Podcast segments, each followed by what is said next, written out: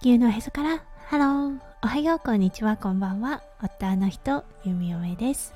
このラジオはオーストラリア在住20年となったゆみおめがオーストラリアのこと育児のことそしてパートナーシップについてマクロからマイクロまで幅広くお話しするラジオです。今日もこのラジオに遊びに来てくださってありがとうございます。今日は11月6日月曜日ですね。皆さんどんな月曜日の朝をお迎えでしょうか？はい弓嫁は先ほど夜勤を終えて戻ってまいりました。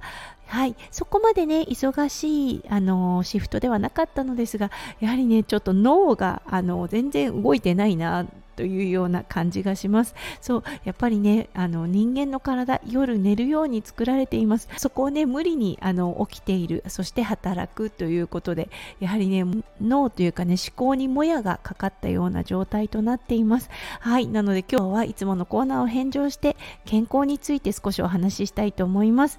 弓嫁だったんですがおとといぐらいかなちょっとね喉に痛みを感じていました。喉の痛み以外はそこまでね他の症状も出ていなかったのでそしてね夜勤。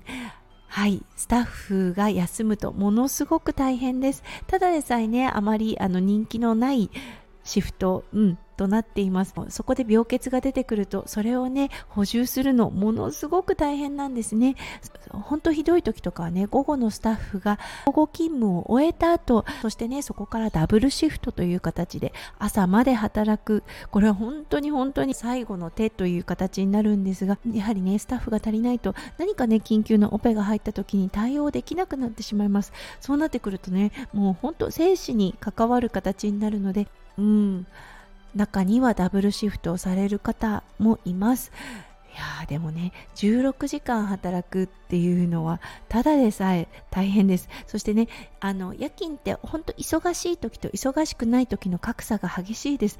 そのダブルシフトの時にもしね午後の勤務も忙しい。そして夜勤もものすごい忙しいシフトだったとなるともう危険です。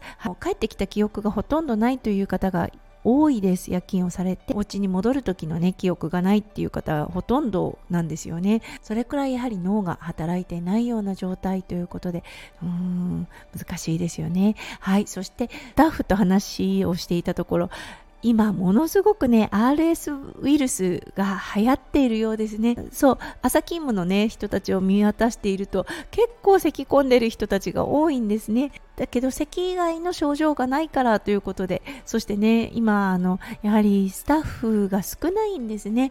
弓嫁が知っているシドニーとセントラルコーストの病院ではねやはりスタッフが少ないとのことでそう病欠すると周りに迷惑がかかるなっていうのをどうしても考えてしまうんですよね。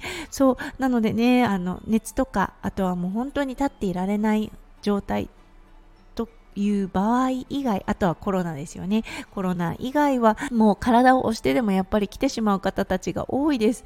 うんねなので、ああ、咳込んでる人多いな。そう、そしてね、話を聞くと、喉の痛みから入ったよっていうようなことを言っていたので、ああ、この喉の痛みが咳につながらないといいなと思います。夢はね、お母さんからの遺伝子で、ちょっとね、気管支が弱かったりします。はい、すぐね、声が出なくなったりとか、すぐ喉に来てしまうっていう状態があるので、ああ、そうならないといいなと思っています。なのでね、とにかく栄養と休養、そして水分分補給だと思っています。なので、今日はね、もうゆっくり過ごしたいと思っています。はい。やはりね、健康第一だなと思います。そう、健康だからこそ仕事ができる。健康だからこそ患者さんを見ることができるっていうのはあると思います。はい。なので、もう本当ね、休養、栄養、そして水分補給をしてそれに加えて睡眠ですね。今日は睡眠をたくさんとって、はい、英気を養いたいと思っています。はい、ということで今日も最後まで聞いてくださって本当にありがとうございました。皆さんの一日がキラキラがいっぱいいっぱい詰まった素敵な素敵なものでありますよう、読み読め心からお祈りいたしております。